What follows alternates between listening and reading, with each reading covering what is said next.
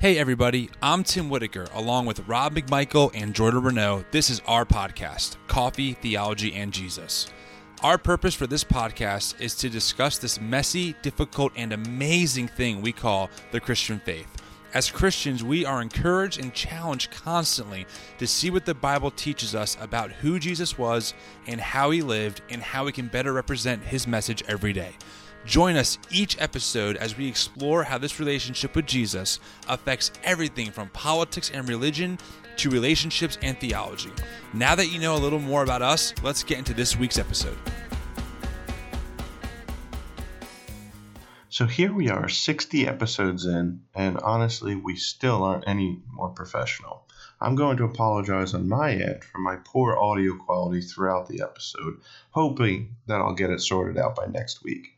However, this week in episode number 60, we touch on a variety of topics in the news recently, including Kanye West converting to Christianity, Francis Chan's announcement of moving to Asia for missionary work, John MacArthur's condemnation of women yet again, and John Crist coming out with stories of sexual misconduct. Now, we use each of these topics as a springboard to discuss the celebrity Christian culture that we have in America.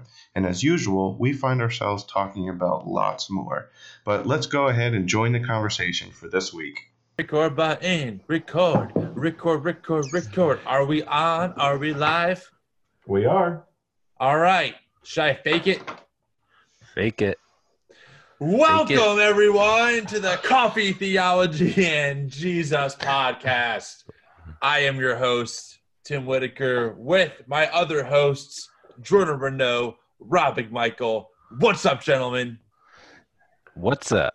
I just have a bit of deja vu, that's all. This is round two because we went to record last night, but Rob's internet sucked so bad we had to stop mid recording. And I gotta say, it, we were pretty funny last night, but now our jokes won't work. We were making jokes about what were we joking about? No, let's not go down that road again. It was something borderline inappropriate, wasn't it? Probably. Uh, anti-vaxxing. Ah, That's you brought it up. Anti-vaxxing and flat earthers. Yes, I, that's ha ha ha ha ha ha. so if you're a, if you're a premium subscriber, we'll release the audio files from last night. Oh, that was it was comedic gold, but thanks to Rob's turd internet down south, uh, it ruined everything. So we're it, back. It, it like fizzled out pretty bad though. oh yeah, it was After we were funny. It was unworkable. It would be like Rob, hey, what? Uh, uh. I felt I felt was- very much like uh, Michael Scott talking to Toby Flenderson when he's like, yes, "Why are you the way that you are?" that's how his internet was. But we are back. We are better than ever. We are amped, right, people? Right. Right. We have not recorded an episode in a long time, and a lot of things have happened. The impeachment proceedings with Trump have started. John MacArthur is weird. John Crist is a sexual deviant, which is a shame. And Kanye West is now a born again Christian. Wow. What world are oh, and Disney Plus is live, and I can watch all my reruns of Spider Man and X Men. What world are we living in? And Mighty Ducks. No, let's talk about that. I'm so glad you brought that up. Let me tell you how Disney Plus lies to your face. This is a true story. So I logged into Disney Plus today, and of course, the first thing I searched for Mighty Ducks 1, Mighty Ducks 2, Mighty Ducks 3. And they're all there, right? Along Yeah. with the cartoon from the 90s. I'm like, oh my gosh, this is great. I get home, I get comfy, I download Disney Plus on my Apple TV, I log in with my brother's subscription, and then from there I type in or I use the Siri command Mighty Ducks and it comes right up. I tap on Mighty Ducks 2, the best one, obviously. And what does it say? Due to prior licensing agreements, this movie is not available until 2020. What kind of sham is this? Well, you know why, right? No, Because it's on Netflix. no, it's not. I looked it up today. Someone well, told it's me that. somewhere. It's Oh, it's not on be on- Netflix. It's got to be Well, on they- like Hulu yeah. or Prime or something. They have some sort of licensing agreement. Well, with yeah, someone but it ain't. Netflix, which I'm also paying for. Maybe so- it's Hulu or Amazon. If I'll check Hulu, I pay for for Hulu. But my point is, You're like, I have them all. It must be was- there somewhere. I actually used to own the DVD trilogy box set of Mighty Ducks one, two, and three. I lost it Ah. along the way. My Well. point though is, I was very disappointed. This is your out this is your penance for being so careless with it's your not on there. with your things. Anyway, so yeah, that's my story. But the good news, okay, let's talk very briefly. Disney Plus actually is awesome. I got Pretty the cool. chance to rewatch Heavyweights, a classic. Um, the original '90s Spider-Man is on there in its entirety. My favorite '90s Spider-Man uh, cartoon. And then Mm. Sarah and I, oh, I was I, I cried to Remember the Titans again. That was on my to-do list today. That's a great movie. Yeah. And then Sarah and I started Mary Poppins. That is Hmm. a weird movie as an Yeah. adult. It's a weird movie. It's a weird movie as a kid. It is, but as an adult, you like catch so much more, and you're like, this is the whole thing is odd. It's just Yeah. an odd movie. As a kid, you kind of like overlooked some of that weirdness that you're you're just kind of like, oh, okay. Yeah, right. Move on. Sarah As an adult, you're like, described what the? Sarah was like, it's like having fever dreams. I'm Yeah. like, yes, that's exactly right. There's it's a kind few- of movie. There's a few old cartoons that are kind of like that, honestly. You're right. There are a few that are like that, are just bizarro. Yeah, or uh, just have weird weird scenes maybe. Yeah, no, I totally agree. so I've been enjoying Disney Plus at the expense of my brother. That's Hmm. been great. So I'm saving a whole seven Do bucks you- a month. Oh, you don't have Verizon, Nice. do you? no, I have T-Mobile, the superior network. With our Verizon cell phone service, we get it for free for a year.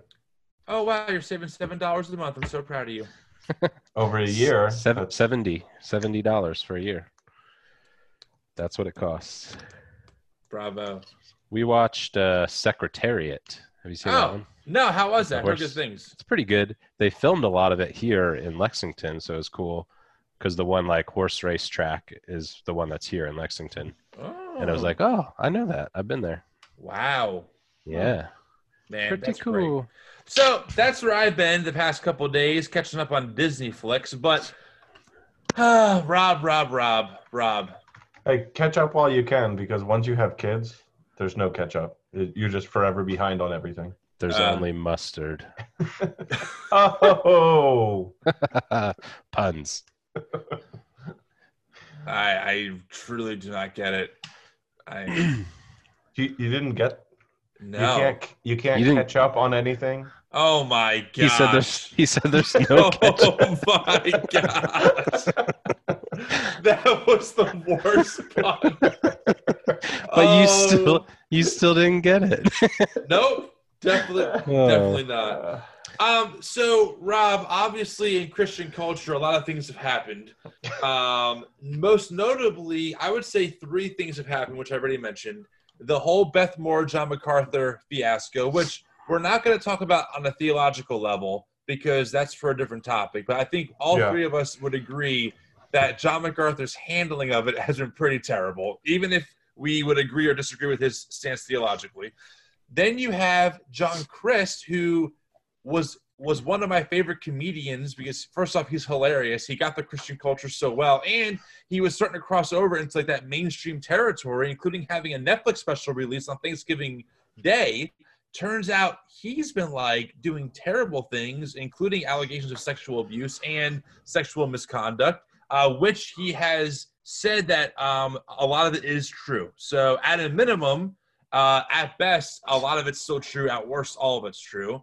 That was really crazy to hear. And then lastly, Kanye West, completely from all what what we can see on the surface anyway, turns his life to Christ, has a real change, and is out there doing crazy Christian things. Insane. What um I would say what a month? What a month of Christian news. And I, I remember the first clip that I saw of John MacArthur when, you know, they were, it, it's like after his speeches, they they have like this session afterwards where he has to, they give him one word or a name and he just has to respond with one word or two words. And he did, they did this, they've been doing this for a long time because they did it um, a while ago. And who's the, um, who's elevations pastor stephen, Stephen Furtick. Furtick. Yeah, and they they gave him Stephen Furtick, and he just said unqualified. Oh my gosh. Oh, And then that's why he wrote went- the book. that's yeah, exactly. So even at the start of this one, he was like, oh, "I got to be careful." Uh, last time somebody went and wrote a book with what I said. So, so they gave Beth Moore, and I think, oh, he said, "Go home." Yeah, that's what he said. Yeah. Well, And- that's that's part of what he said. Then he ran into like a seven then minute you- monologue, yes. pretty much. But um, so when that came out, I just saw, I saw somebody on Twitter that was just like, "I never thought I'd see the day where Kanye West brought more people to Christ than John I saw that one. Yeah, which I mean, I think is obviously an expression. I don't think he's making like a factual statement, but the point Right. does stand of how much of a turnoff it was to a lot of people, even ones who again would side with him theologically. We're Yeah. not. We're just like, dude, like. There's a way to have this discussion, and then there's a way not to have it, and you're that's- having it all the ways not to have it. Yeah. Uh, and then he doubled down more recently. He had a he Yeah. released a sermon that is, again, a little, in my opinion, way over the top. And um, yeah, just um, And then, so I think the fourth piece of, piece of news that came out within the last week was Francis Chan oh, announcing that Yes. he's going to be leaving the U.S. and him and his family are going to be missionaries in Asia. yes, yes, that's true. That's another big piece of news. Yes, but I know he was overseas for a while. Then Yeah, he came back to the states, and now he's leaving again. So Yeah. Yeah, this time I think it's almost like a. Before it was, uh, we're trying to test the water, see where God wants us. We feel called. Now it's like, okay, we think it's clear that this is where we're supposed to go, so Mhm. we're going. Yes. Yeah. So a lot of huge news um, all over the place. So, Rob, I know you had thoughts about this, so I'll give it over to you. How you want to launch us into our discussion tonight? So I think what I want to discuss tonight is something I've actually been thinking of a lot. And so it came about, I'll be totally honest and upfront with you. It came about because I was listening to Tim Mackie's um, Hebrew series on Exploring My Strange Bible podcast. Mm. But I was like, obviously, he wasn't the only teaching pastor there. I want the other sermons because I'm going from like chapter one Mm. to three to five or what, however it went. So I was like, I, I want the other sermons. And so I went on to um, Door of Hope's church. And I think it was, I think Josh was the other pastor. So I was listening to his messages. And at one point in his messages, he was just talking about servant over savior. And that's where my text to you guys came up. Um, and it was just the idea of our celebrity culture mixed with our propensity to lift up the servant of Christ above the Savior himself. And so, whether it's um, attending a certain church because of the pastor that goes there, Kanye's Sunday service, or Cornerstone because that's where Francis Chan was, or Mars Hill, whatever the whatever the church was, they were going there because of some pastor, and that pastor got celebrity status, or uh, someone that has a, a lot of credibility. Dr. Mackie, as we listen to all of the time, or Dr. Walton, or Dr. Heiser, you know, anybody with the doctor before their name. And we give them more credibility than we do like anyone else and we kind of take their word for it. When you know just me reflecting was like well the bible wasn't written by a bunch of doctors other than luke. Um and yeah there were some scribes in there a, a pharisee but the bible itself was written by ordinary people. So maybe there's something to that. And then the whole celebrity culture itself you know uh, who's the guy in jurassic world? Chris pratt uh, justin bieber kanye all of these people joining churches and everybody going crazy. Oh look who's a christian now. And i remember when kanye first um, came out with his testimony there was a lot of people that were like you know it's it is unbelievable that god's using kanye but it's equally as unbelievable that God saved somebody like me. And I just thought that was a good point. Not to take anything away from Kanye or any of the celebrities, but we just have this tendency to lift up celebrities in whatever context above the normal people that the church is built off of, and then lifting up preachers and pastors and teachers above even the Savior or the, above the Word of God. What's the Word of God say? Oh, well, let me think about what Tim Mackie would say on this. Before I'm like, what do I actually think the Bible says? And then, yeah, go and and listen to Tim Mackie or whoever you whoever you feel like you want to listen to. But it was just all of that wrapped up in one week. I feel like so. I know that was a lot of information, but there we are. I have to say, I do like how you started that whole statement like you were about to make a confession.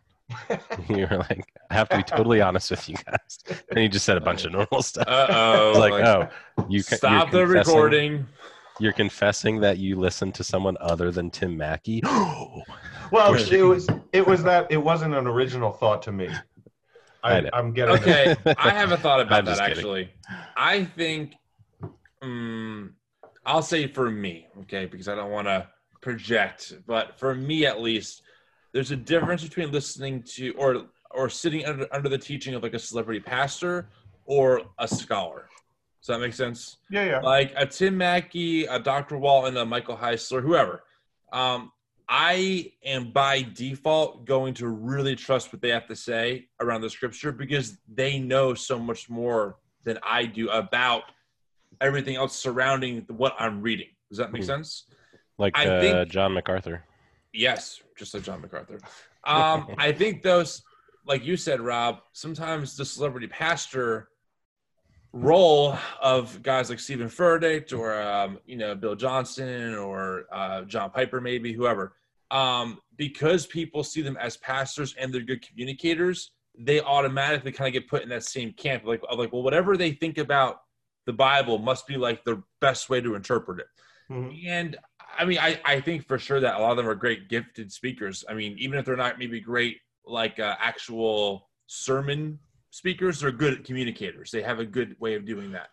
Um, but I think that there's definitely a separation for me of like the scholar and academic world of people who are teaching and just people who are more well known pastors than other pastors. Does that make sense? And for me, one more thing, I've kind of realized like I used to think like, oh, if they're a pastor, they must be like super well versed in scripture because they know like the English word of God, so to speak. But as I've been diving in with you guys and we've been interviewing guys like Walton and listening to Tim Mackie and Dr. Heiser, I'm kind of realizing like, wow, like this is a whole different layer of things that I would have never picked up on if it wasn't for these guys and their study and their really their diligence to the scripture, just not in, in a local church context, but in the world of academia. Does that make sense as well? Yeah. Mm-hmm. I, I, think- appreciated that. I think it's good to remember that a lot of pastors do come from that background. I mean, they might not be scholars or like doctors in that, but usually to be a pastor, you do have to go to like seminary, which is equivalent to at least a master's degree in, you know, theological studies. And so obviously, I mean, a lot of them do have that uh, background where they have done a lot of study and probably studied in other languages. I know Hebrew is a big uh, subject that you have to do in seminary usually. Um, but I agree with you. I think that like it's different to look at a pastor and kind of uh, just take their word because they are a good communicator, like you're saying. Like it's it's important to really know where that authority figure is coming from. Are they coming from a place of, you know, just they're popular, or are they coming from a place of they've, you know, given years and years of their life to studying and understanding this stuff? Yes. Um, I, I, for me at least, I think for you too as well. Growing up in church, I'm really grateful for that. But where I'm at now in my journey, I need like that next level like Yeah. stuff. You know, like I'm, I've grown up and I've heard all the potential popular sermon titles and series I could possibly ever hear in my entire life about different topics or different things about like the mainstream teachings of Bible, which I appreciate. But for I think for where I'm at, and I think also for where a lot of people our age are at who've grown up in the church, we are just like so thirsty and hungry for that next level of like that you know Tim Mackie, whatever. I'm using the same guys, but you know those dudes, Tim Mackie, Walton Heiser, that level of like, oh, I had no idea this like sub layer foundation that is in the ground way under there, but really holds this whole book up and this whole Mm. narrative up. Um, so for me, it's just really helped me better understand what the faith is that we're talking about. Um, I heard Ravi, uh, well, a buddy of mine told me that Ravi Zacharias said at some point that you get to a point in your life where either you gain new beliefs or you have to find better reasons for why you believe things. And I think that was for me was like really it nailed it for me where I got to a point where I'm like either this isn't real or I got to find better reasons for why I believe this stuff. And I think as I progressed deeper in, I found way better reasons. I think you I think that's safe to say for you guys as well. But uh, that's kind of where I was getting at. I know we're kind of down the rabbit hole, but that's what I was getting at with you, Rob. Is like I think for me, in once you hit that like PhD level, you know, in like Hebrew and Greek in wherever in what, what, whatever other, other biblical study, you just hit such a different level of teaching that it's hard to deny like whatever they're saying. You know what I mean? Like it'd be hard for me to be like, well, I think you're wrong because I just always believed it was different. It's hard to when you're faced with like, well, actually, according to our thousands of hours of studies, this thing that you probably thought isn't really that true. This is a better truth.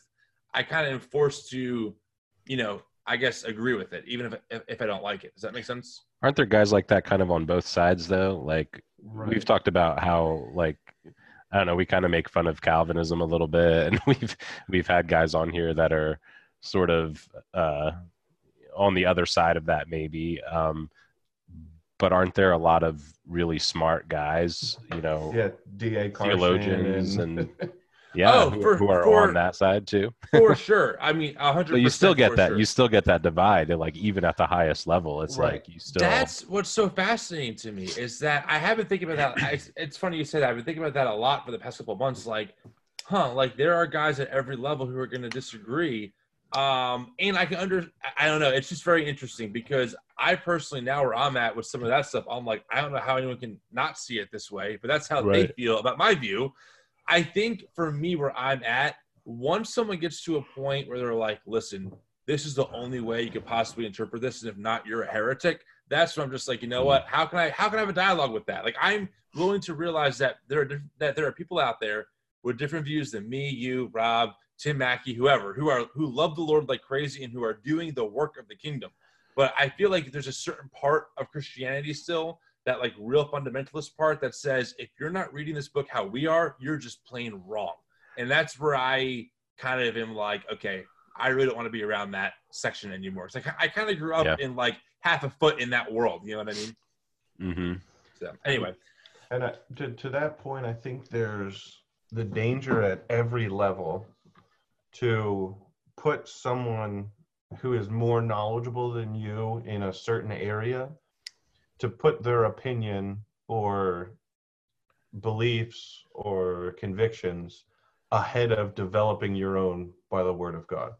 So my point in bringing up the Bible, who was written about, and you know all the characters, it was unqualified people that were given the the job of being his disciples or writing down uh, truth or disseminating and being called up into heaven and given this book of revelation.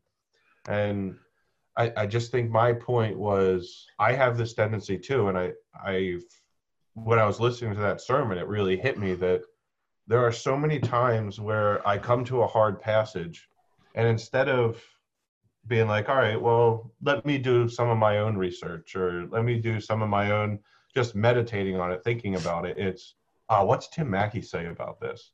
Oh what does you know one of my commentaries say about this passage?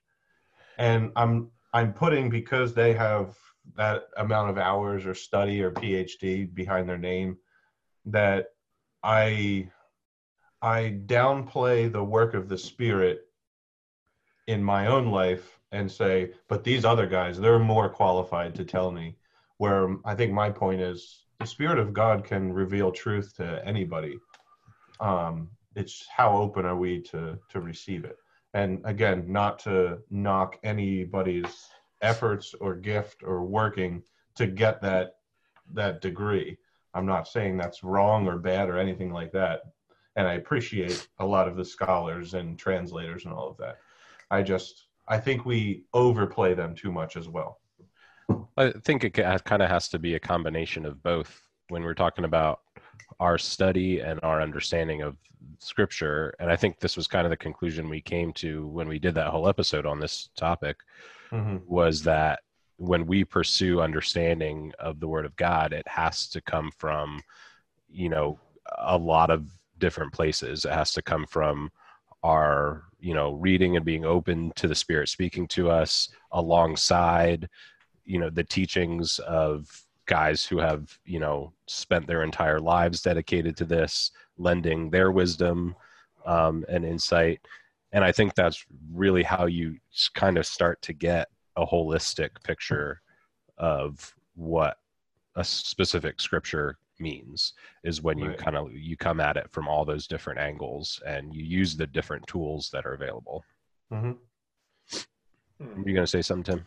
Well, I was just I'm gonna play devil's advocate for a minute because I've always Yes. thought about this and I feel like it could be good. So I understand what you're saying, Rob, like the Holy Spirit can reveal truth, right? Mhm. But like what does that mean? Because here's what I hear happen a lot. I'll be in these Bible studies and someone will pull up um Jeremiah was it 2911, you know, for I know the plans I have for you. And they'll say, you know, I was thinking about that scripture, and then like the Holy Spirit just spoke to me about the truth of that scripture that like God really is in control of my life and like He's speaking to me. And I'm like, okay, but that's definitely not at all what that passage is talking about at all, like in its proper context. It's just not. So is that like a kind of thing where the Holy Spirit could have like revealed that personal truth to them, but that truth doesn't apply to me? So it's like more of like of like a subjective truth in that sense, or can it be both, or is that person just not hearing right and like there's a different and they're just wrong?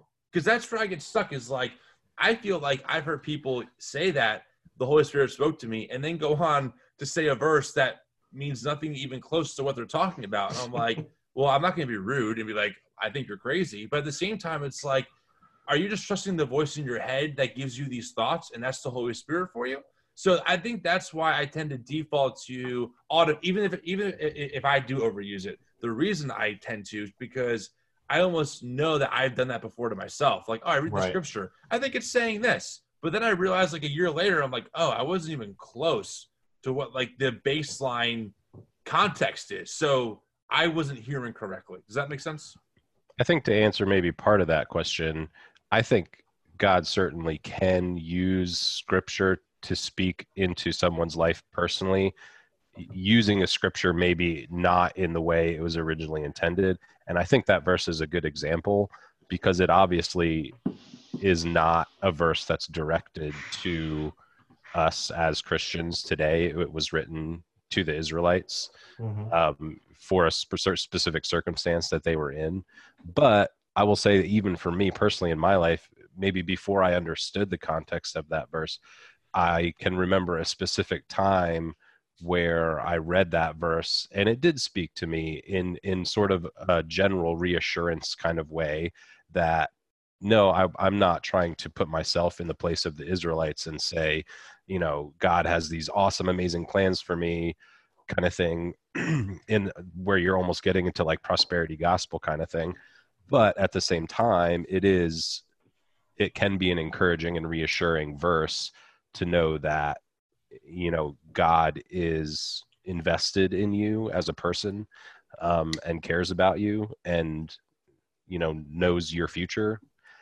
And i think it's okay that in a general sense that that verse can like lend encouragement um and you know hope maybe even to someone even if they are taking it out of its original context Yes. Um, I definitely believe that the Bible is applicable to us today, like 100% for sure. The whole Bible. I think all of it you Yeah. can look at and be like, wow, this is, you know, this applies to me and also like the current culture around us, right? Right.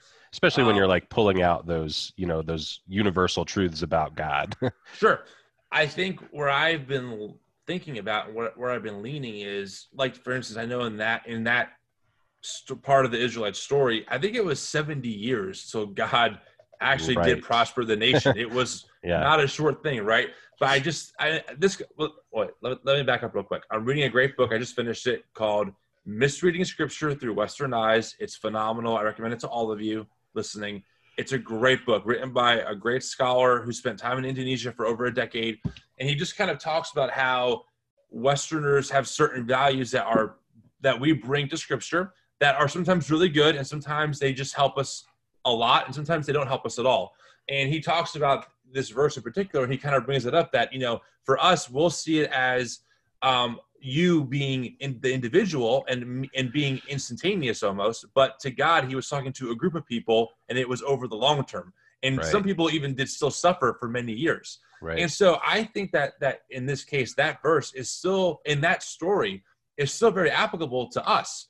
But I think that when we start making that that bigger, larger group story that took time, instant and personal, that's when when it doesn't happen, we go, But God, I thought you were here to not to harm me. It's been it's been six months and I'm still hurting. It's you know, but make you know, does that does that make sense? You know what I mean? yeah, no, for sure. So I, I'm trying to find this balance of like, yes, I believe the Bible absolutely is still for us. I mean, hundred percent. But we also have to have a baseline of like, well, how does how does this story actually apply to us instead of just oh this one verse to me right now when that's even we're not even in the same universe of what that verse is talking about. And I think that's the importance of um, making sure that what we're getting out of it agrees with the rest of Scripture. Is this something that I'm just getting out of this one verse for right now? Or is this something that, yeah, maybe this isn't the direct application of this verse in context, but that truth can be, the principle is still there. And we see that principle in the rest of Scripture that Yeah. you know that god will do good things for those that love him or what you know what do whatever the case is that you want to make Sure. um, so i i'm and on that point i think there are just various levels of reading the scripture so there are some of that surface stuff but the deeper you go should confirm and then deepen some of those surface truths so Jeremiah 29 11 is, you know, the good example of, yeah, we get that surface truth of, oh, God is in control. He knows the plans and he's working things out for his good. But then you go a little deeper and you realize, oh, Jeremiah was the weeping prophet because he was prophesying that Israel is going to go into bondage in being taken over by Babylon. And now they're going to be slaves. Well that also was part of god's plan. And yeah there was some judgment and harsh times that were coming up. And so you get these deeper truths which don't take away from that surface truth but it confirms it and then brings us to a different appreciation of of god and who he is. And so i think in all of those things sometimes i'll have some surface truths that as i go deeper i'm like wow that surface truth was actually pretty wrong and I probably should um, advise against believing that. Where other times it's going to be, oh, okay, now I get a deeper understanding of what God spoke to me earlier, and I think that's where we should get to. And people like um, these great biblical scholars help us get deeper into truth, and then they can uh, help um, encourage and strengthen those kind of the, that surface truth. Yes, yes. And I think one of the problems we see right now in our current church culture with the celebrity pastor is that a lot of times there's it's so surface that people can just take whatever they hear, not understand any context underneath of it, and then when it doesn't quote unquote work, especially right now, we seem to be in a very big um cycle of like um you know the God who's who's gonna make his promises happen like hang on. It's very individualistic. It's not ever seen as like the church. Like if someone else got their miracle you would say well where's mine? But maybe that was the whole plan was for god to heal that person in your group you know what i mean? But Yeah. everything is so right now individualistic and all about you know um the blessing that is to come the promise that's to come which i think is of course there's a very biblical uh, thing to be said about God keeping his promises and that all things are going to be made new again for sure. But it's kind of very surfacey and almost comes across as like uh, your best is yet to come to an extreme. And if there's suffering or if there's heartbreak, well, don't sit in that. Don't live in that because your best is still to come. You know, just like how God conquered the grave, he'll, he'll, you're going to conquer your problem. But sometimes in scripture, and a lot of times, we see people sitting with their pain and letting the Holy Spirit work through that to actually refine them and make them a better person and to really bring glory to God in a whole different way that was not thought about before. And so I think when it comes to celebrity pastors and just that kind of thing, a lot of times they're very popular because they're great communicators. But for me, it's so surface. I can only take so much of it before I'm just like, oh my gosh, like if you keep popcorning these verses together that don't go together and creating like these different, you know, theologies that really aren't like super strong in scripture, I think you just kind of get into like some murky water. Yeah. Yeah. That kind of reminds me of I feel like I've heard several different stories and I can't think of a specific one at the moment, but they're all kind of along the lines of this idea of someone putting in a lot of work and uh like for the kingdom you know ministry over a whole lifetime and then never really seeing the fruit of that. You know I, have heard stories of missionaries who were like living in some country ministering to people for 60 years and never saw one person come to christ um, and then they died. And then maybe maybe the hopeful part of the story is now it's you know 20 years later and there's a church there or something like that. Right. um, but it's kind of crazy to think about the experience of that person and it's it's really hard to consider the possibility that something that could be something for your life where you don't see the promise fulfilled you know? You you have the promise and that so relates back to that whole jeremiah 29 11 thing and so much of what israel went through is when god yeah. spoke through these prophets and said i'm going to do things and i'm going to make great i'm you know going to do great things and he made these promises a lot of them first of all were about jesus which was like 600 years later right and or still haven't come true mm-hmm. um and it's just this really like you're right, Tim. We think about it in such of a individualistic and personal way that I'm getting promises for me and for my life, and they're going to be fulfilled in a way that's satisfying to me. And it's really hard to, you know, admittedly so, because mm-hmm. to even wrap your head around this idea of I might live my whole life and never see a, this promise fulfilled in my life personally but I have to trust yes. that God is yes. working something through my submission to him and my, you know, work for his kingdom. Yeah, I mean, ultimately, a lot of this, and again, I'm, I'm referencing that book that I just read, so it's fresh in my mind. But a lot of this is related to, especially like a North American mindset, is just our culture. Forget scripture for a second. Our culture is very individualistic. It's very consumer focus it's very you know what's in it for me where's the benefit for me. Not all of those things are inherently bad. I'm not that isn't my point. Um, but one of the dangers is that then you take um, a gospel that is definitely individual but also very corporate all throughout mm-hmm. scripture. And we read a lot of yous which really should be translated y'alls as tim would say and we read it as just me you know, and, and no one else. You know, yeah. I, I think a great example of that is how we treat communion. This individual time with the bread and cup where you pray to God, just you and Him, to make sure that, that you're right before Him. But in Scripture, we see that it was really a communal meal centered around quite a few elements, not just the bread and the cup, really a full meal and other things, but it was always together. Um, and it also um, in scripture brought together the rich and the poor the it bridged the racial divide the cup and the bread is what is what united the body but we don't see it like that as much again because we're just a very individualistic culture. So i say that because it's important for us to be aware of that so we are aware of our own presuppositions that we read into the text. Does that mean that our american christianity is wrong or heretical? I don't think that's the case at all. In fact i think that uh, we practice some things really well like forgiveness is a very common thing that we're kind of taught in our culture as a whole that it's the right thing to forgive someone um, you know some other cultures don't do so well with that right so it's definitely a give and take but I think the deeper I'm studying and realizing certain things about scripture, the more I'm kind of seeing how it's really at odds with some Western values that I've been taught to believe are like good values to have. Not necessarily right or wrong, just maybe not like the best thing to put onto the biblical text. Yeah. and you and you get the wrong context for certain things and you don't get the nuances for some of the parables because we're looking at it from western interpretation and Yes. not understanding oh wow i didn't really even get that i remember um, when i was reading about the prodigal son Yes.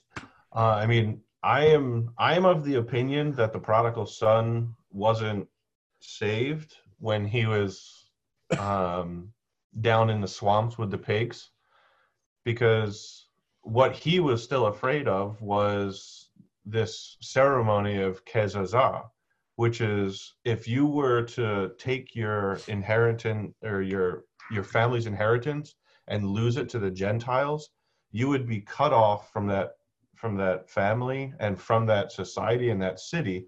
And if you were to come back to that city with that lost money or without the lost money, then they would break stuff right. They would break this vase right in front of you as a symbol of saying, "No, you don't belong here." And so that was his that was his fear. And so he, the way that I was reading it and saw others describing it was, okay, he has to sneak back in, and he's like, maybe if I can get in good with my dad and work as a servant, I can kind of work back the money, and then I'll be accepted back. But it makes so much more sense then when the father sees him coming and runs out to him and says, You don't need any of that. You've already been accepted.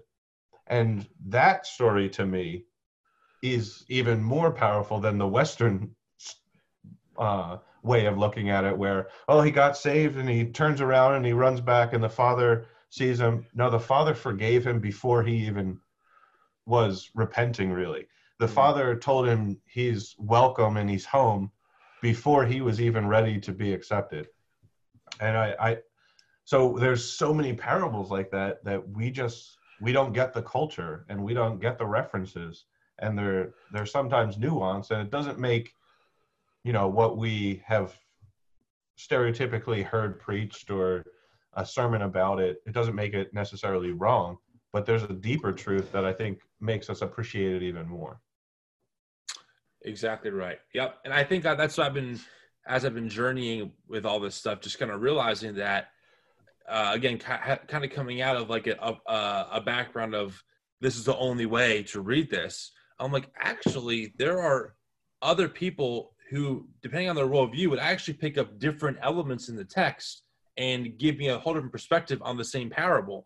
Um, and it's not about right or wrong. It's really more about, I think, of both and in a lot of these cases, you know, because we're not Mhm. talking about the risen Christ or, you know, forgiveness Yeah. of sins, nothing like that. It just fills out more to the story than just some of these like uh, highlights that we've kind of been focusing on all this time.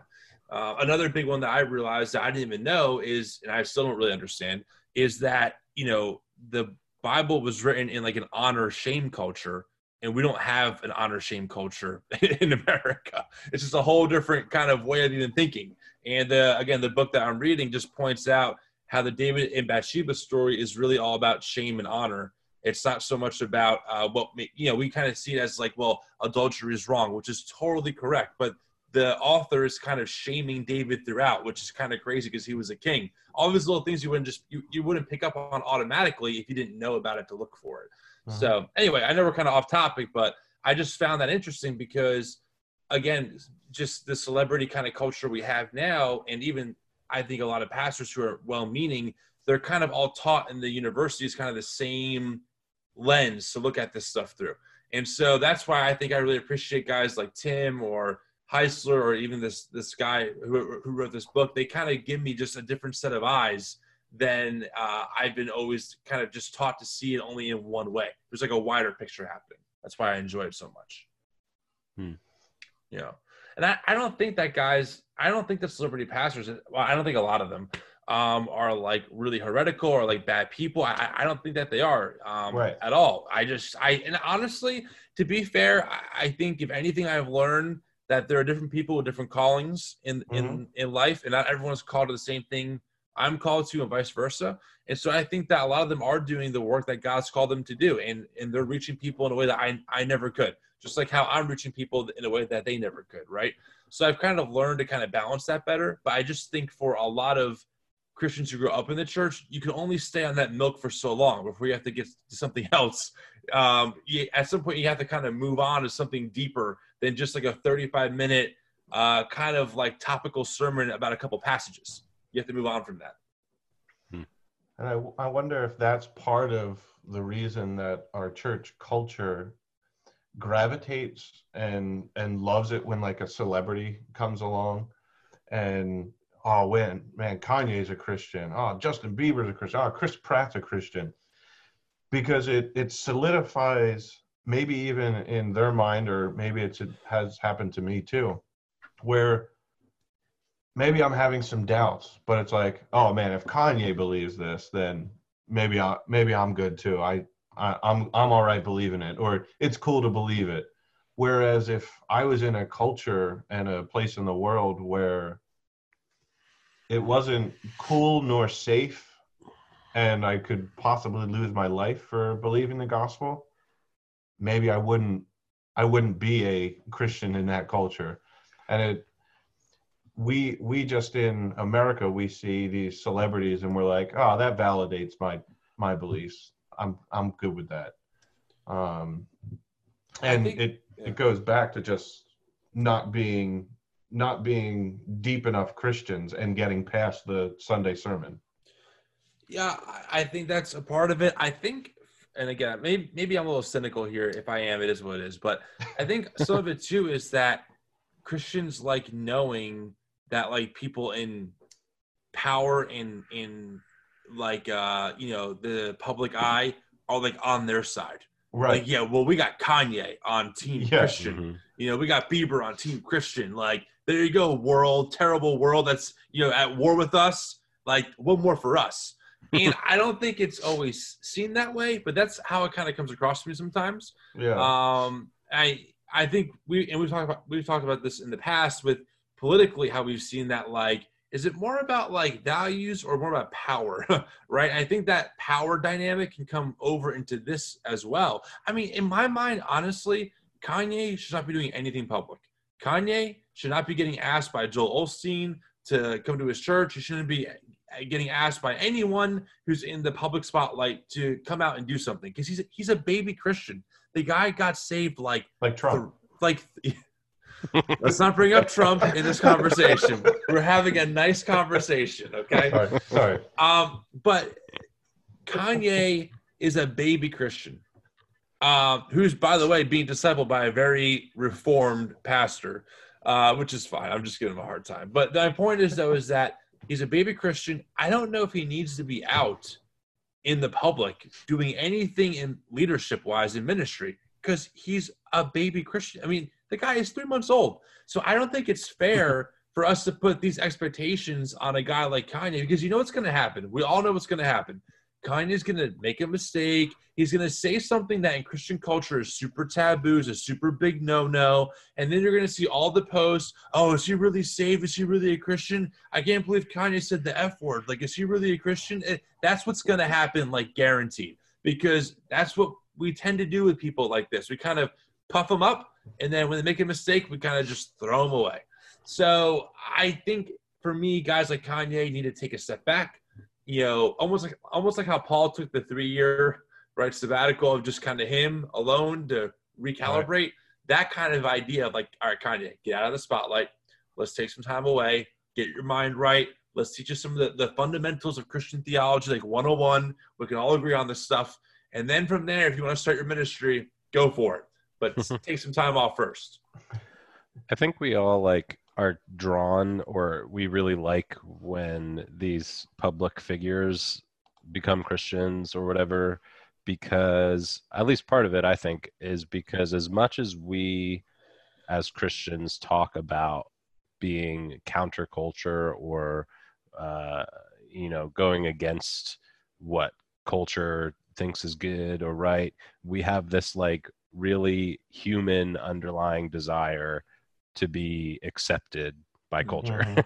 Yeah. and to have our beliefs and faith accepted by culture and i don't know I, that's maybe it's a western thing maybe it's uh, Hmm. you know an america thing because i mean maybe it has to do some with our history of you know because christianity was at one time such like a, a, a cultural thing in our country um and we have this sort of like looking back at a golden age kind of mentality about it Yes. wanting to get back to that and i think that plays into the whole political side of it too is that we Mm. want um you, you know maybe it's not so much about power but i'm sure that's part of it as much as it Mm. is about like acceptance and you know the more there is a push in our culture against religion and against christianity we're going to you know get super happy whenever like somebody like kanye west or justin bieber is like you know no i'm a christian it's like oh somebody's standing up for us in, Mm. in the spotlight yeah. and and and i don't know that that's i mean i don't think it's entirely wrong to feel that way or bad but i think it's it's not good to put any sort of like stock in that or or security or hope in that because we're pretty much promised that you know we're going to it's going to get worse. You know we, you know we're Mhm. not going to be accepted by culture. You know those the people who really follow after Christ and are are truly believing eh, you know i- what the bible says are not going to be accepted by culture ultimately. And it's that's going to continue to get worse and worse until you know it's illegal and there's whatever you know however you interpret the end times kind of stuff but Yeah, uh, we are in a very interesting time because we are. I mean, me personally, you personally, we're super insulated from any kind of like real persecution. I mean, yeah like really, I mean, e- the worst thing that could ever happen to us is still, uh, you know, um, roses to the majority of Christians who have lived before us, uh, and live even now in other parts in of the other world parts of the world yeah probably most of the world, frankly. Um, and so it does. Oh, I kind of chuckle a little bit when I hear that term persecution thrown around. Like, okay, like I, I mean, come on, I mean, just just think about it, you know. Um, but I do think it just it does seem like culturally we are getting more and more divided as a nation. Meaning, it's not so much that we have differences. I mean, we always had differences. It's that both sides are doubling down more and more and more and causing a wider divide. So it's like there it's almost like each side is kind of compounding how much more it's going to double down on its position. And so when you keep on compounding like that, you just keep on like, you know, doing that at, at some point something's got to give. So it is interesting because I was talking to a buddy about this today. I really believe in that, like that principle of like reaping what you sow really happens in things like this, where if you keep re- reaping or sowing division and the um um the uh the inability, I guess, and the desire to not want to listen to the, to your enemies, so to speak, and not to want to love your neighbor well, even the ones that you don't like. When you keep sowing that stuff on both sides, at some point you're going to start reaping what that reaps, which is hatred, which is sin, which gives birth to death ultimately, you know? So it is, it is, it will be interesting to see how the next like 30, 40, 50 years of even American culture play out because it does seem like while I guess that there has been some loss in the in the public uh, spotlight of like Christian influence, there's still a very, very, very strong Christian, especially conservative base that is never going to budge. And now there's like a pretty extreme liberal base that is really pushing, probably harder than ever before. So between those two things, it'll be very interesting to see how they how they play out. I mean, I never heard a candidate like Beto O'Rourke not only say that yes, we will come for your guns, which uh, I mean is so inflammatory to say uh, to so many people, but also his comment about um, if a nonprofit or religious organization does not accept LG, LGBT issues, they should be um, no longer tax exempt. Right. Now, personally, I think tax exemption is a beautiful thing we get as being Americans. I don't think every church in the world gets that privilege. But what he's saying, though, is very threatening to religion ultimately, where it's like if you don't conform to what we think you should conform to, we're going to penalize you. So Right. I never heard a candidate ever say that before. He's no longer a candidate, but still, the fact is that the fact that someone who was a candidate said that does kind of point you in the direction of like what is to come more and more. Yeah, I feel like it already kind of starts with how you know people in pop culture and stuff and the acceptance of certain maybe religious organizations. You see everything with Chick-fil-A and um, you know people's just very like I talk to people all the time actually here that are like, oh yeah, I shouldn't I, I love Chick-fil-A, but I really shouldn't go there." and I'm like I'm like, "Why? What are you talking about?" And you're like, and I, I want to like have that conversation and a lot of times i'm at work and i kind of can't because i'm not really Mhm. supposed to but Yeah. just that like why why are you so anti chick-fil-a and and they'll have their their obvious answers like because they're anti-gay they're anti lgbtq whatever i'm like really they are like because they did what? You know what did they do? Maybe half the people know that they you know the actual story of it because they've given money to whatever organization. But then i i i'm want to bet that maybe like 1% if that of the people who are like anti chick-fil-a know anything about focus on the family or like what's the organization or th- that it was the ceo of chick-fil-a personally giving money it wasn't the organization that gave money um, and that's just one example. There was another one I saw the other day of I forget who it was, uh, some sort of uh, singer, pop singer. Oh, person. uh, Ellie Goulding with Salvation Army. yes, yes, with the Salvation Army, and she all she did was post something on Twitter. Uh, it was like a picture of her working, doing like charity work with the Salvation Army, and I'm like, and people got all up in arms because the Salvation Army anti-LGBTQ, and it was Which like, they but does aren't. That's what's so amazing. right? And right, I think it's just like people thought that automatically because Well, what happens is the reason. Uh, really quick, to, to, I I don't mean to interrupt you, but No, the- here's here's what it is: the Salvation Army, or in this case as well for uh, Chick Fil A, they donated to an organization that gave to the uh, Fellowship of Christian Athletes. The Mhm. FCA has just says in the rules to be a leader, you have to abstain from any kind of sexual activity outside of a marriage between a man and a woman. That is what is what labeled it anti-gay. It has nothing to do with with, with their actual outreach, Yeah. with, with what their mission is. Their mission is to is to take care of Christian athletes. That's all they exist to do. But because in their rules for being a leader in the FCA was that, that's what made them anti-gay. Same thing with Salvation Army. I'm pretty sure the only way they're anti-gay is if you are uh, like uh, I guess in leadership there, you have to abide by certain sexual standards. So again, that's just an organization making rules for their staff. That's not how they. That's, that what they don't do is they don't go up to people they're giving coats to and go, "Oh, are you gay? Right. Oh, give me this coat back because you're gay." That, that's what they don't do. They give to everyone. So their ministry doesn't discriminate at all. But internally, they have their own policies, which any business or organization, especially a nonprofit, has the right to do. Yeah. If, if a nonprofit that was an LGBT pro nonprofit, meaning their focus was to take care of that community, did not want to hire me, a white Christian cisgendered male, they have that right to do that. They do. I might not like it, but they Yeah. have the right to do that. So anyway, Well, what's crazy to me about that whole thing is just how quickly it is like, oh, nope, we're against that. We're Yeah. canceling that. We're not going to have anything to do with Salvation Army. We're not going to have anything to do with Chick fil A. And it's to the point where it doesn't necessarily even take the government making laws against anything like that for it to be like, nope, we're not going to do that. And so, I mean, getting back to kind of what we were talking about before, it's kind of no wonder that when somebody like Kanye West like becomes a Christian or something else, we're like, ah, finally somebody gets us because it's like all of these other things are like, no, we hate you and everything you, you stand for.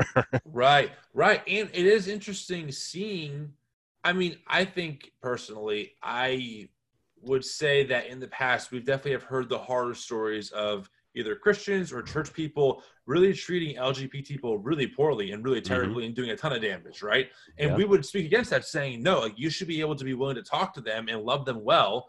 Um, and be Well, willing to at people are just dialogue. now i feel like people are just now getting over the crusades maybe a little bit so right. it might But- be a while but now what we're seeing is that same mentality on the left, right? Uh, Yeah. Like like the, the the the I would say far left, where it's like, no, we're going to cancel you. No, we don't like what you have to say, so shut up, don't say anything. So it is interesting seeing it kind of go from like, hey, we want a place at the table to now like, if you don't, if your organization doesn't subscribe to the belief system that we want it to, you are not going to be tax exempt anymore. That's just Right. like a very big step, right? So I- don't know. It's just it- it's a very interesting time in America. I don't know how it's going to play out, but one thing's for sure. I mean, be, with, with between Obama and Trump, it's been a very divided country more and more. So I'm hoping Yeah. we get a unifier at some point, but I'm not sure. We'll see I'm not sure, man. Hmm. I'm not sure, but I am convinced that the more and more I am studying scripture and kind of hearing about this concept of how you know Jesus dying is him is him conquering death by almost being conquered by it at first and then kind of rising again like this idea of giving up power to gain power uh, the more i thought about like as the christian like what's my real role in the world? You know like is my role to gain as much power as possible to Right. then like mandate what i think christians and how people should live? Yeah. Or is my goal to be like almost underground and loving people really well in my context and just as best as I can practicing like the beatitudes you know like loving your enemy which I fail at like every day. Uh, if, if, if, if a guy cuts me off I hate him I hate him. I'm like, you are the worst driver. I hope your car blows up. I mean, if I can't love my driving enemy, how can I love like my, you Actual know, enemy. yeah, my actual enemy, right? So I feel like I have enough to work on myself, let alone to try and govern the world. I just don't have time for it. Uh, I think we have like this. At least I have in the past. I don't know if how it is in like your local churches, but you you hear of like of somebody that's a missionary somewhere or a full time pastor, and, and the the verbiage in our church is, "Oh, they're in the Lord's work," Yeah, and it's like, yeah, but aren't we all? yeah, and I, I would listen to the Ken Coleman show. Um, it's a podcast, and he he starts the episode by uh, by always like reminding his audience that God created you to do a job that He only created you to do, and his is more like a business podcast, like um, being able to to follow what career you should go in and all of that but I think the the logic still applies, and I think he would apply it here as well. Some some people are yeah called to a foreign mission field, and that's where they should be, and they're going to plant churches or build a orphanage or whatever. But right now, God has called Jordan to work at Starbucks. He's called me to be in North Carolina working at a boiler. Co- Jordan's shaking his head vigorously. it's like definitely not but it it doesn't matter there's no like oh man that's 10 points for christian service but i'm only getting one and a half points or negative three points because of where i'm working yes, we can we can be serving god in what he has called us to do no matter where we are by just living out a lot of the things that you just talked about tim loving our neighbors and being kind and being a good employee is speaks so much more than when we have that opening for the gospel. They're be more willing to listen to what we have to say about other things because they're like oh wow actually yeah he's a good person. I know that he's done X, Y, and Z, and and you know isn't beating his chest every day about how great he is. Um, but I think Yes. we we lose sight of that fact that we are, or at least I do. I I can be just as much in service for God here in my nine to five or eight to five or however long I work as some missionary that's working 24 7 in Indonesia. even francis chan Yeah. that's Full right. circle. And, Take that, Francis. and you living out the gospel is more than you just subscribing to a conservative political agenda and picking out three issues and making that like your heart, your battle cry. Like, no, the gays, no, this, you know, I, I I, would say it's actually opposite to that. in a lot of ways it is and that's yeah i mean that's my point though is like the gospel is way bigger and talks about way more than just like two or three issues that maybe dominate our conversation you know um the oppression of the poor is a big theme in the bible all over the place it is woven in the uh, old testament in the new testament it's in the cry of the prophets it's in the teachings of jesus it is in the teachings of paul i mean the oppression and abuse of the poor and that is everywhere. So if you want to talk about like major issues that are all over scripture, you can start with that one. That's like a pretty baseline, you know. But my point is just saying that sometimes I think we we get so caught up in like culture's talking points that we assume that like all God cares about are these like three or four major talking points that politically they're waging war on. And while there's definitely times, of course, to address those issues, there's a much bigger story happening than just these two or three things and that's yeah. important to to be aware of. I think my kind of overall point is I'm just thinking how to sum it up is kind of like as good as it might feel in a moment or in a situation to have this this glimpse of like cultural acceptance or this like you know these celebrities are joining us kind of thing and as good as that might feel like that can't be where our hope is as Christians. We can't put our hope in culture finally accepting us, in you know the government mm-hmm. finally being all Republican, or you know what, finally whatever it is that we think is going to make everything okay. That's you know if it's not Jesus, if it's not Christ doing work and us joining in with that, it's not going to be fulfilling and it's not going to get us anywhere ultimately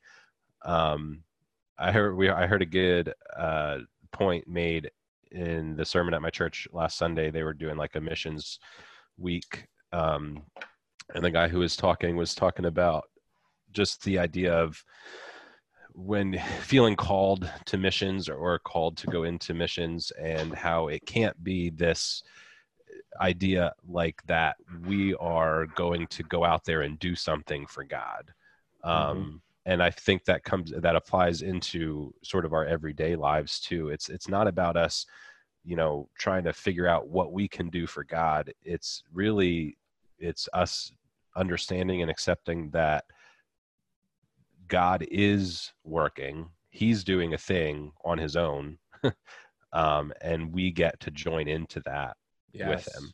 Yes. Um, and we get to be a part of that with him. So, you know, that's really where our hope has to be that he's doing something and we get to go along with that, not yes. let's strike out on our own and change the government yeah. for Jesus. I think a lot of us have changed our vocabulary from, oh, I have to do things for God to let's do things with God because mm-hmm. I think we've been discovering that since the beginning, God has desired to want to co-rule with us over creation and has wanted to partner with us since the beginning. And right. we decided to go our own way. And the gospel is the story of God making a way for us to partner together again. So now that has, and that has totally, by the way, that little shift in your, your mind will change how you view your faith because it goes from like, oh, I have to make God happy, I have to please him, to, well, no, God's already pleased with me. I'm already part of his family. Now I get to partner with him in what he's doing and be a part of the new creation now. That's a whole different discussion and a whole different mindset than, you know, I have to please, I have to please, I have to do things for him. You know, God, are you watching? Look what I'm doing for you. That that little shift from for to with, I think changes everything. Yeah. I I feel like you talking about creation and all of that just reminded me. I feel like in all of the Bible studies I've been in recently, because of Tim Mackie, I bring up Genesis 1 like almost every four seconds because I'm like, but don't you understand the concept was all and it's just like, Tim, why did you do this to me? I feel if, like everything I talk about goes back to Genesis 1. If Tim Mackie will leave one mark on current theological discussions, it will be how everything in the Bible is linked and how at some point it ties back to creation. Yeah. I mean, you, you know that game like Six Degrees of Kevin Bacon? Is like six degrees of, of Genesis one and two. I mean, yeah, it's true, and I love that because I, again, I just always thought Genesis one and two were just oh, here's how the world was formed. Some Right. people think it's literal, some something it wasn't. All right, moving on. But really, everything is going back to that garden ideal. Whew. Amazing. Crazy. Amazing. Yeah, I think every sermon I've spoke, I think the past five sermons I've mentioned Genesis one. It's there, man. Everybody's It's like, there. Rob's here preaching out of Genesis 1 again. Rob, let me guess. You know- you know Genesis how- one. You know how the pastor gets up and tells you which passage to turn to? When Rob gets up, they're already there. Yeah, they're It's like, Genesis oh, Genesis one." one. Here we go. I'm going through Tim's uh, series on Sabbath right now. Once Oh, again, so good. amazing. And yes, we are in Genesis. but anyway, guys, good thoughts, good stuff. Yeah, I liked it. I wish we recorded more often, but the chance of us recording next time, I mean, who knows, honestly, it, Eventually, eventually. at some point. Hey, guys, you want to hear a joke? Remember when we talked about doing it weekly? And we did for like um two months. We've still put out more episodes this year than we have any other year in the past. So, So we're ahead of the game. We're yeah, top-notch. success. We're a top-notch podcast. And come in May of next year. Oh, we never, you never announced that because that was part of our. oh right, I announced it yesterday. Let me get all amped up. My wife is with child. We're having a baby. Woo! Woohoo. Still don't know if it's a boy or a girl though. I want Oh, a we boy. could go through all these jokes again. No, I'm too tired. I'm too tired. But Congratulations. coming Thanks, May, Jordan. coming May of next year, Tim's gonna have so much more time on his hands to record. He'll just be sitting at home with a baby. Yeah. He can record all the time. You're gonna hear why. You're gonna hear crying in the background all the time. You're like, Tim, how's baby life? Like, guys, save me. I can't do it. I haven't slept in months. You just have Yeah. to uh, do the Dwight Schrute method and the uh, congealed animal fat, Ugh. string tied to the toe. All right. All right. I'm, Tim's I'm- yawning. I I'm yawning. Everyone, thank you for tuning in. We're cutting this podcast off here. We might talk to you again this year. It might be 2020 next time you hear from us. It could be 2021. Who knows? If you like our podcast, subscribe because it's like a jack in the box. You never know when a new one's going to pop out. If, if you want to hear more from us, give us money. Yes, yeah. I, again, if any of you are filthy rich and want to support three guys, mainly me, but two other guys as well, uh, financially to do this all the time, we will gladly take your money and give you top tier quality content. Top Amen. tier. yeah, we'll advertise whatever you want. That's not Uh, within No, no. For Just Mammon, kidding. I'd sell my soul. from the Church of Satan comes. I'm like, oh my, we really sold it out. all right. Well, thanks for Uh, listening, anyway. everyone. Have a great night. Goodbye. Thanks for checking out the Coffee Theology and Jesus podcast.